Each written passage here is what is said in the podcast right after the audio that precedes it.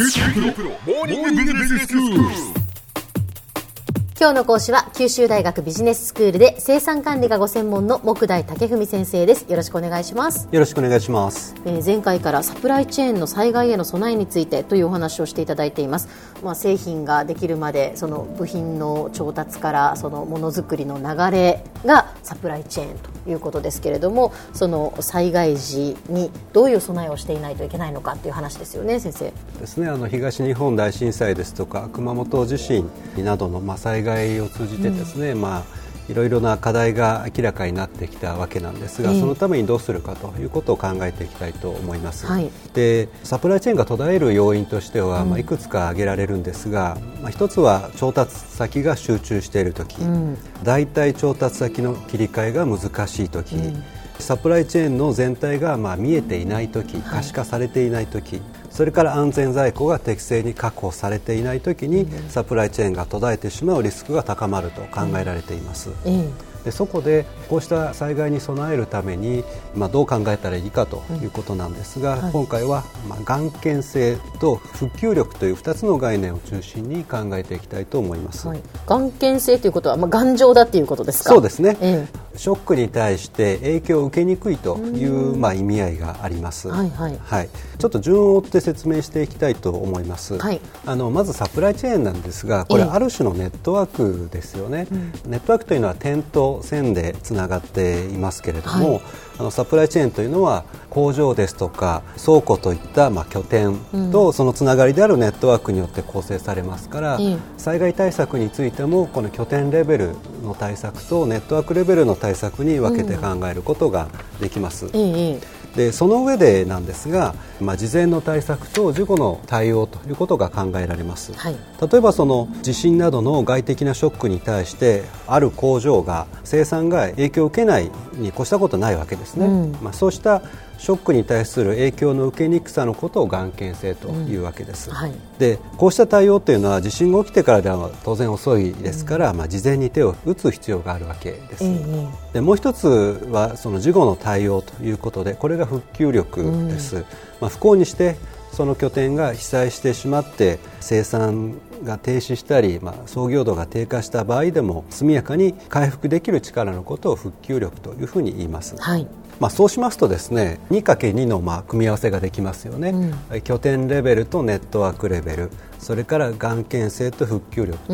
いうことになります。うんうんうん、サプライチェーンのリスク対策を考える、まあ、順番というのはいろいろ考えられるわけなんですが、うん、まずはですね、まあ、拠点レベルで眼見性を確保して復旧力を構築する。うん、でさらにネットワークレベルで眼見性を確保し、うん、復旧力を構築するというふうに考えることができます。うんはい、あの今日はですね拠点レベルの対策について考えていきたいと思います。はいえー、まず一番望ましいのは拠点レベルで眼見性が確保できていることですよね。うん、災害が起こっても工場などが影響を受けなければサプライチェーン自体も影響を受ける、まあ、リスクが減るわけです。うん、ということはもう建物自体が丈夫であるという頑丈であるということも大切ですよね。はい、そうですね。例えばですねあの阪神淡路大震災のケースではせんきゅうひゃくはちじゅうろくねんに施行された建築基準法、まあ、これを新耐震基準というふうに言うんですが、うん、これに基づいて建設された建築物はそれ以前の基準の建物に比べて大幅に被害が少なかったということが確認されているんですね。うんでそこでせんきゅうひゃくきゅうじゅうごねんじゅうにがつに耐震改修促進法というものが施行されまして、まあ、にせんじゅうごねんまでに建築物の耐震化率を きゅうじゅっパーセント まで高めるという目標が立てられています。うん、またもう一方あのソフト面で言いますと平時における機械設備のメンテナンスですとか人材育成が重要になってきます。はい、あのいわゆるあの ごエス っていうのを前ご紹介したことがあると思いますが、うんうん、整理整頓清掃清潔しつけというのは、まあ、火災ですとか設備の故障人身事故などを予防する上で大変重要な役割を果たすんですね。うんただあの工場の設備保全に関してはですね世代間のノウハウ移転ということも重要な課題になっています。はいバブル崩壊後のいわゆる就職氷河期の時代に新卒採用が極端に絞り込まれた時期がありましたよね。うん、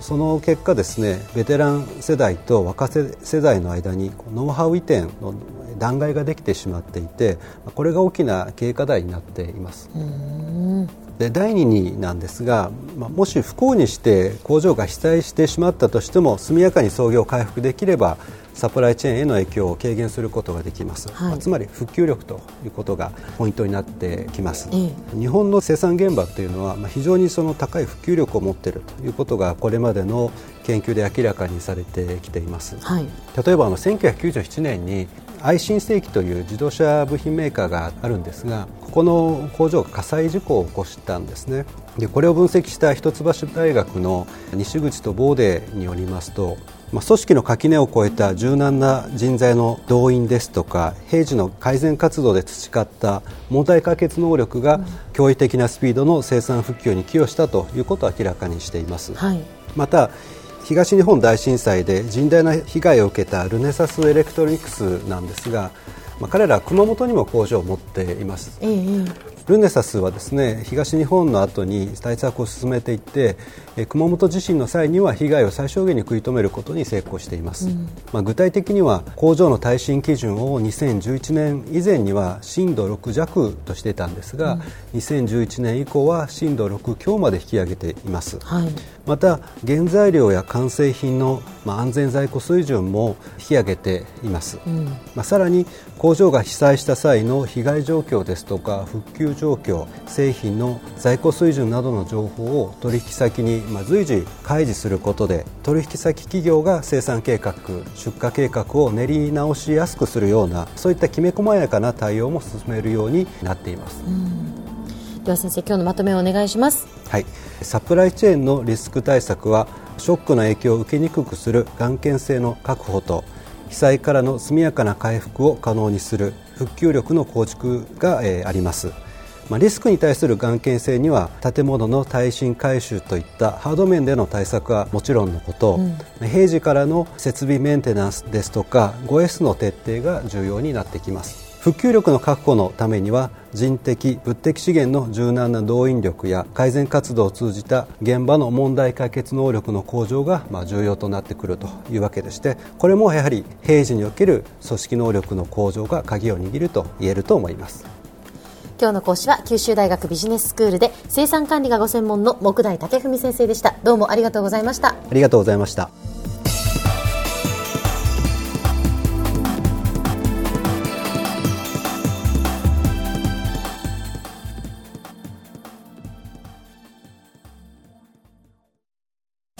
キューティー プロは通信ネットワーク、セキュリティ、クラウドなど キューティー ネットがお届けする アイシーティー サービスです。九州中に展開した光ファイバー網を基盤に一番身近なビジネスパートナーとして九州の企業・自治体の皆様をサポートします。詳しくは キューティー プロで検索を。